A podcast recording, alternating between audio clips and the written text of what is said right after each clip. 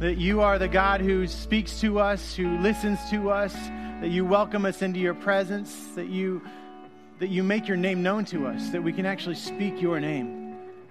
And so thank you for that gift that we have, and pray that this time that we spend here would be time spent with you, listening to your voice and, and receiving your love and your grace in our life as we recognize who we are in your presence. That we are broken but it is you who uh, you accept us and you welcome us and you make us whole again. And through this time, Lord, we pray that uh, each one of us would, would come to know what it means, the depth of what it means to be sent by you, to be a person who is uh, bold enough to step out and to welcome other people into this thing called uncommon fellowship. And pray this in Jesus' holy name. And all God's people said, Amen. Amen. Please have a seat. My rock stars, my standing worshiping rock stars, I love you people. You rock and all my sitting sitting worshiping rock stars. I love you too, guys. You are awesome. Just you know, it's all all y'all. Don't don't make don't make distinctions. Not me. Welcome, graduates. Are there some graduates who, uh, who uh, if there's a graduate who didn't stand up here, can you raise your hand and point to the person uh, next to you that didn't come up here to graduate? There is one. I saw some. Anybody else? Anybody else? You're not, you're outed now. You were okay. This is nope. We're good. We got them all. Thanks, Blake. we gotta we gotta increase the graduation rate here in this town, right? Like like the rest of you, it's okay, guys. And I want to welcome all the rest of you. I want you to feel like this is your special day today too. That even as, as this message is a message that was put on my heart, and I thought this is a great message for a graduate. Uh, that I also pray that it would, would speak to your heart as you think about that adventure that lays in front of you, that's out there in front of your life.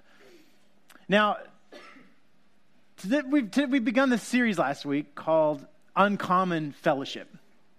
And it's about the church. You know, in the early days of the church, they didn't really call it the church. It was defined by the things they did, by who they were, the way that they shared life with one another, they cared for each other, this uncommon fellowship that they had. And this, the word fellowship in, in Greek is the word koinonia. Can you say that with me? Koinonia. And it means this it means a deep river of friendship together with a common direction. It really means we're going to stick together, doesn't it? It's a beautiful image. And today, later, I will be attending and also participating in this worship service that we're having this evening at Flamson Middle School. And it's a worship service for all the graduates of Paso. And it's called Baccalaureate. And a lot of other churches participate in it. I love the way that everybody comes together. And I don't know about you, but I think that as much as graduations are really exciting, happy times, don't you think they're kind of sad too? Because you see these people, they're not? Okay, well, you haven't been to a lot of them. That's because they're really sad. There's crying, there's tears. There's this thing where, where their friendships that have been developed over a long time are suddenly separated. There's people that you've grown up with, that you've spent difficult times with, good times with, and then suddenly you're saying goodbye to them after you've received your diploma.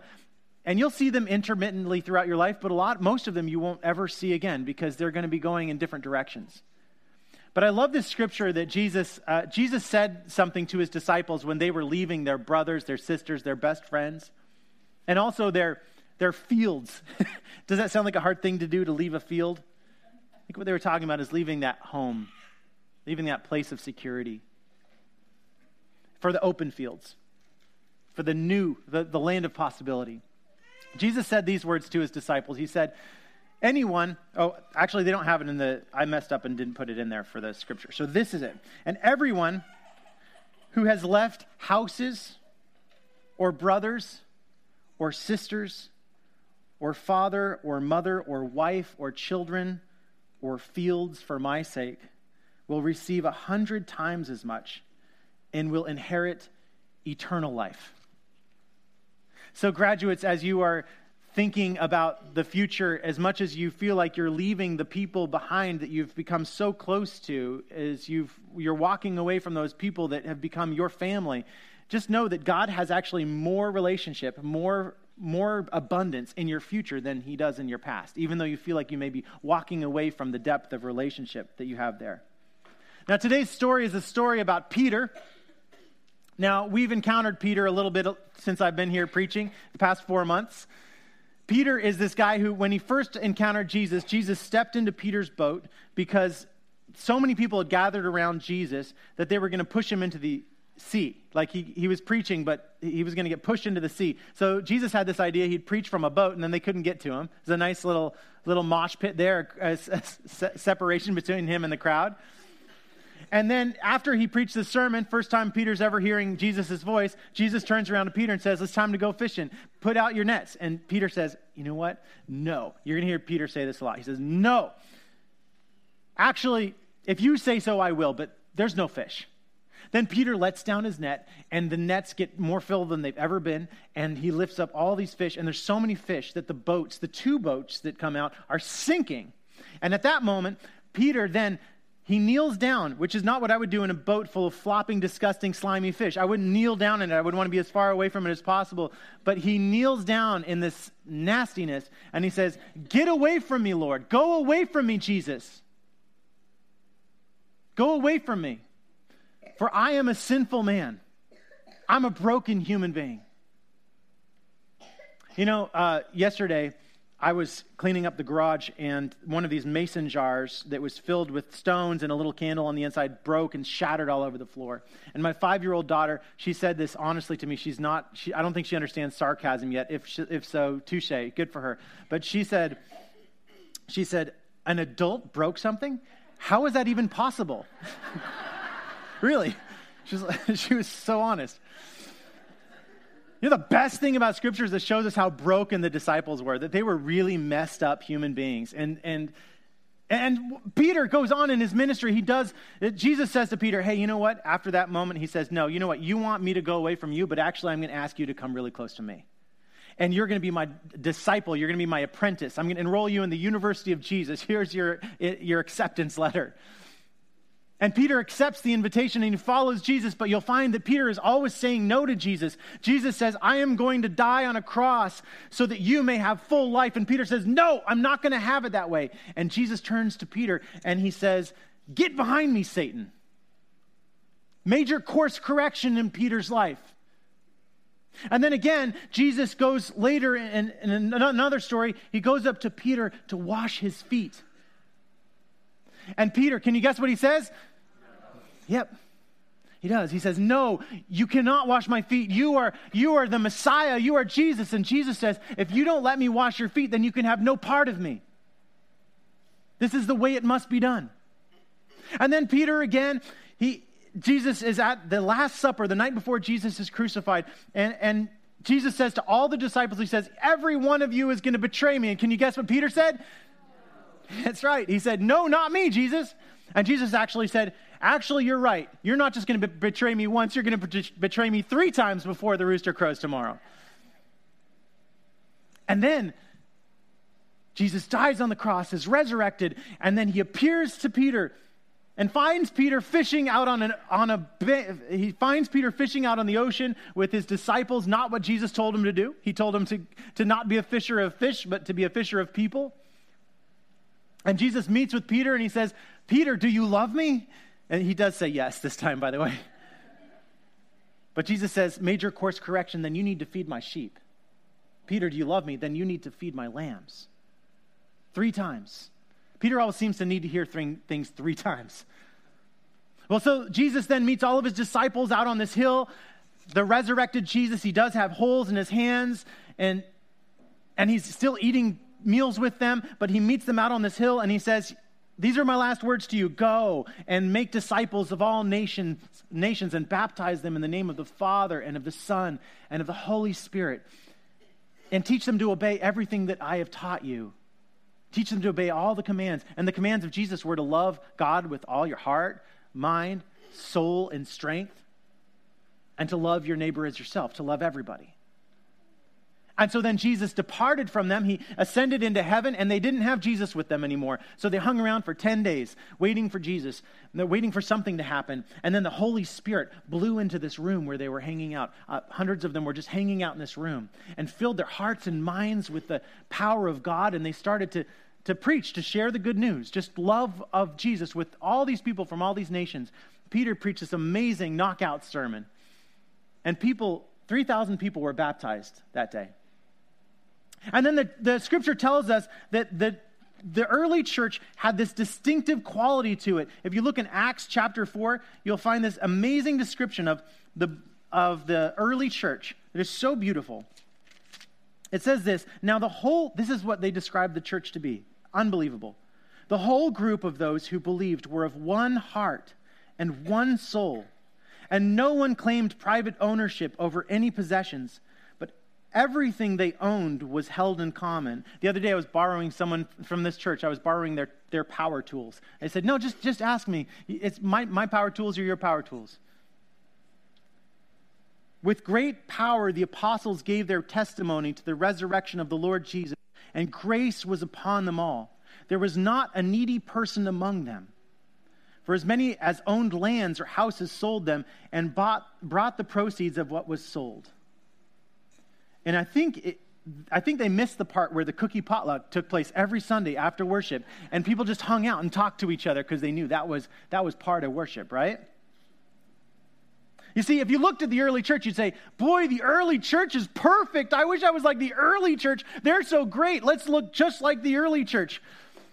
But we know from Scripture that as much as the early church was good, they were also totally messed up. And that's our story today. We're going to look at the story of Peter when he's he's this church has grown like gangbusters and now Peter is off in this town called Joppa. And Peter's staying at the house of this guy named Simon, who's a tanner. He just, I, I guess he's like, he's probably like a, um, what's the people that stuff animals? Uh, does anyone know that name in here? I was going to ask the graduate, what's the name of a person who stuffs animals? No. Taxidermist, thank you. So he's hanging out, probably a creepy place to hang out, right? In a taxidermist house by the ocean. And everybody's like, no, this is Paso. We think that's the coolest place to hang out. Anyway.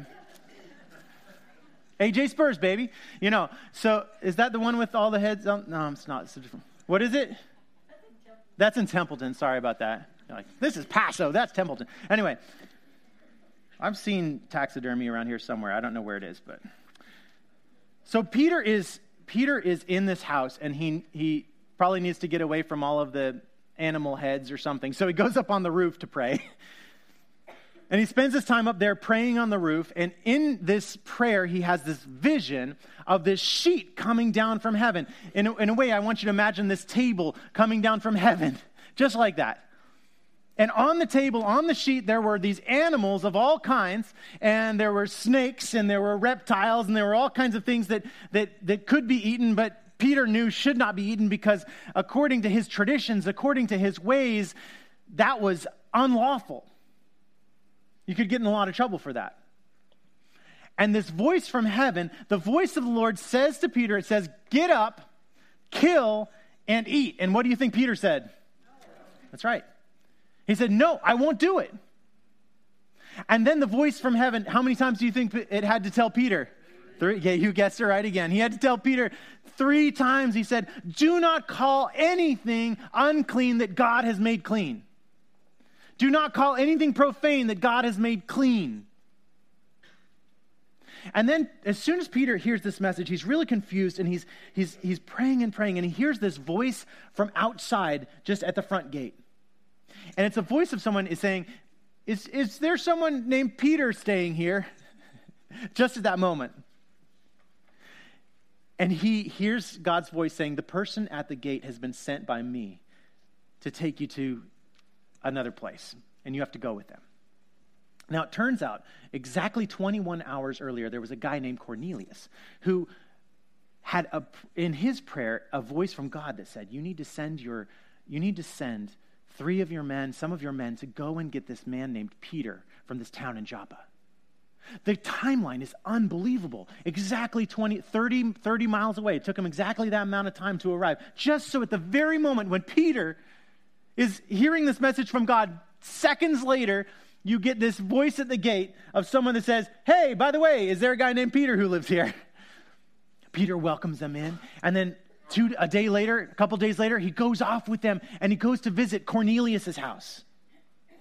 And as he gets into Cornelius' house, Cornelius is this Gentile. He's not Jewish. So he would have been fine eating snakes. He would have been fine eating pork. He would have been fine eating all of those things that Jewish people would not have eaten.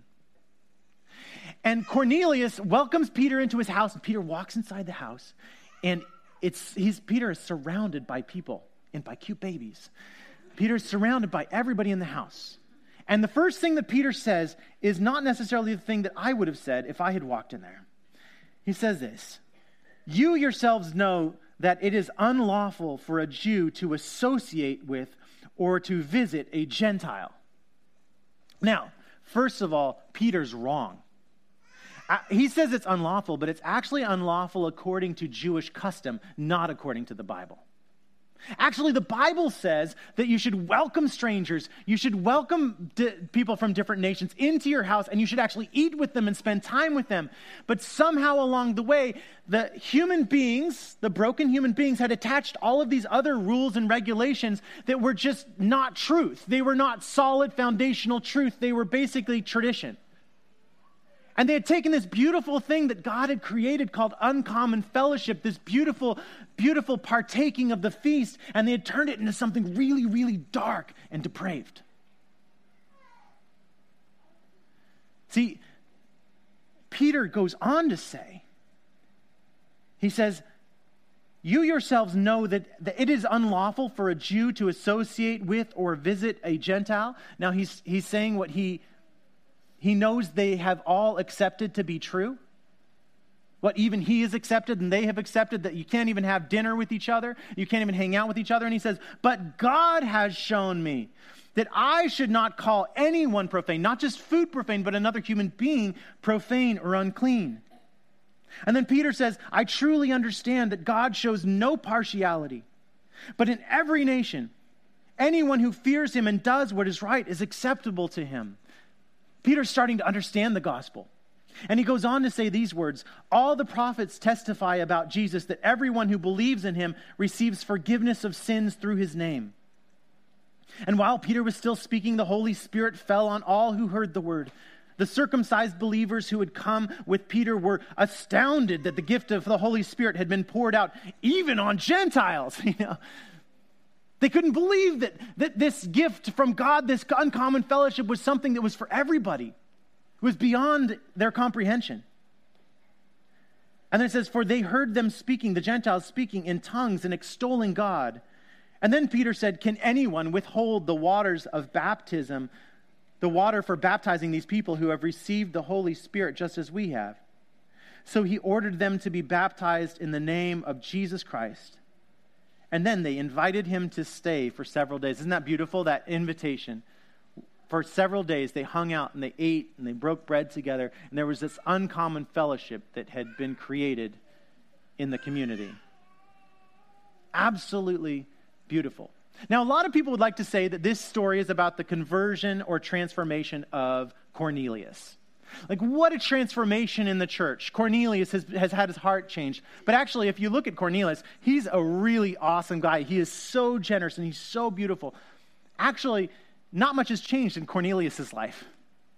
He's come to know the name of Jesus, like we were singing earlier. He's come to be able to say, Jesus. He's been able to articulate that God that he's followed and believed in. But actually, the real conversion is, in, is the conversion in Peter.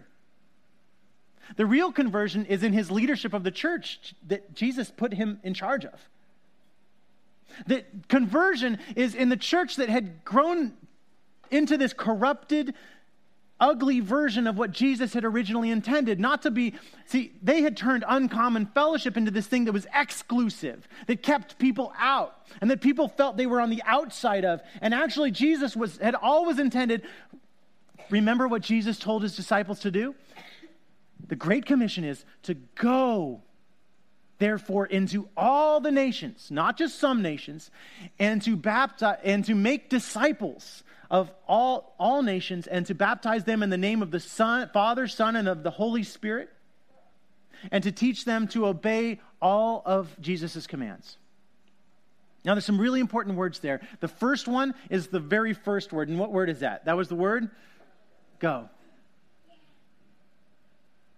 when you feel like you're being sent, you're actually going away from other people. You're actually following Jesus' commands. Our uncommon fellowship is not something that's about staying, it's something about going. And the other word is the word disciple, which actually means sent one. It's written into the whole entire commandment, the commission of Jesus, that everything we do should be about taking this uncommon fellowship, this thing that is so good, about saying, you know what, there are enough cookies for everybody. We're not going to run out of cookies. There's going to be more and more and more. And to recognize that there's no one that's left out of the love or the, or the fellowship of the community of this church, that it's something that's expansive, not, not small and myopic. It's big. Did you hear the joke about the uh, guy? I know you didn't hear this joke. That's why I'm telling it to you. But anyway, did you hear the joke about the guy who was on a subway? He, he was drunk. He came off of a big party. He had, he had um, lipstick marks on his cheek and all over his collar. And he sat right down next to a Catholic priest. And he started to read the newspaper. And he turned to the Catholic priest after, after one stop on the subway and he said, Father, um, what is it that causes arthritis? And the priest said, well, it's loose living with, with women, and uh, it's also lots of drinking and, and not taking care of your body and uh, just squandering away your life. And then the guy went back to reading his newspaper again. And a few minutes later, he said, That is the weirdest thing. And the, the priest said, What? And the guy said, Well, it says here that the Pope has arthritis.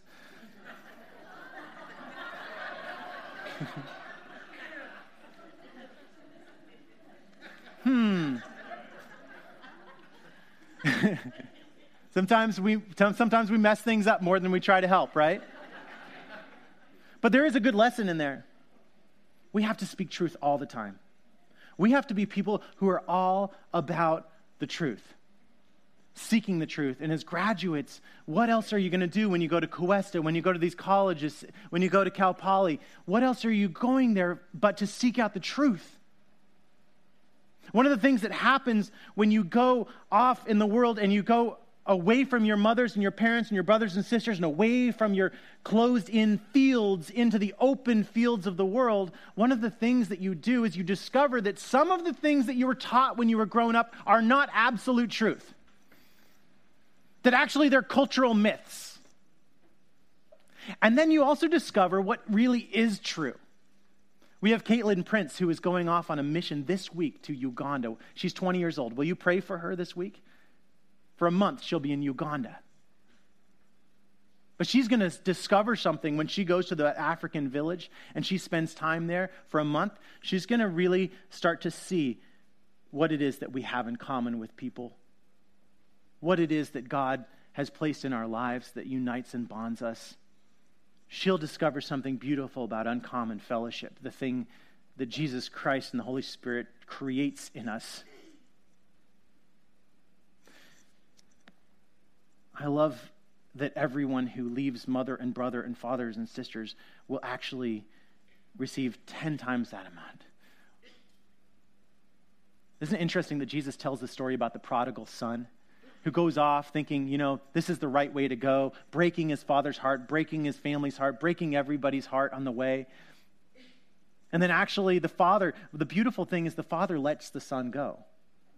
Isn't that beautiful? The father says, okay, go on that journey, go on that adventure. Not knowing what would happen. And, and through the course of the journey, the broken son ends up repenting, realizing that he had, realizing what was true and what was not true.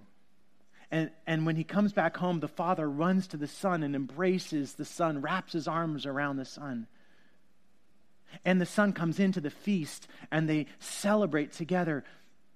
And in a strange way, the father has this depth of friendship that's like a deep river with his son, a deep connection that wouldn't have existed had there not been that beautiful journey of letting go of walking away, of releasing ourselves.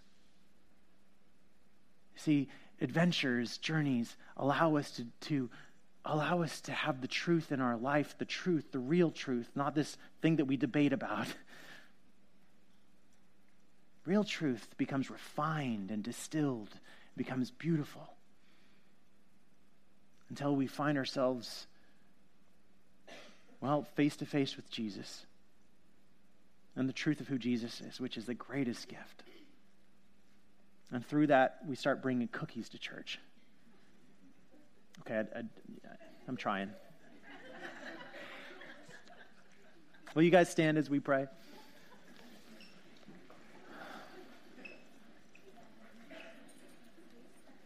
Let's pray. Lord Jesus, we thank you so much for, you, for what you've given us in this uncommon fellowship. we do pray that, that the people that we stand next to wouldn't just be acquaintances, but they would be brothers and sisters. That over time you would grow us in this relationship. And that, that we would have no hesitation but to refer to it as a deep river of friendship. And Lord, we thank you that you stand before us. You are at the center of our community, and you give us that common direction, that center to our life.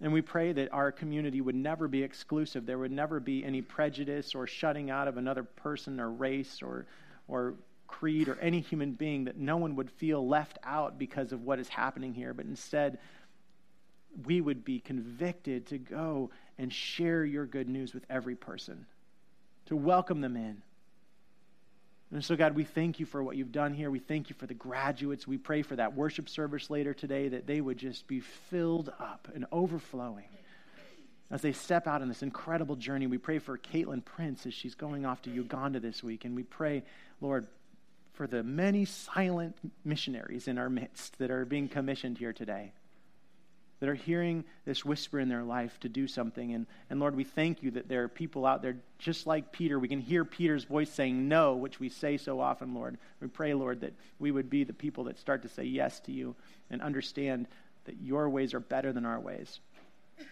And your ways are the truth. And that we, by following you, we are rooting ourselves in a firm foundation. So, Lord, Lift us up in this place. Fill us with your Holy Spirit as we continue to praise and worship you. We pray this in Jesus' name. Amen.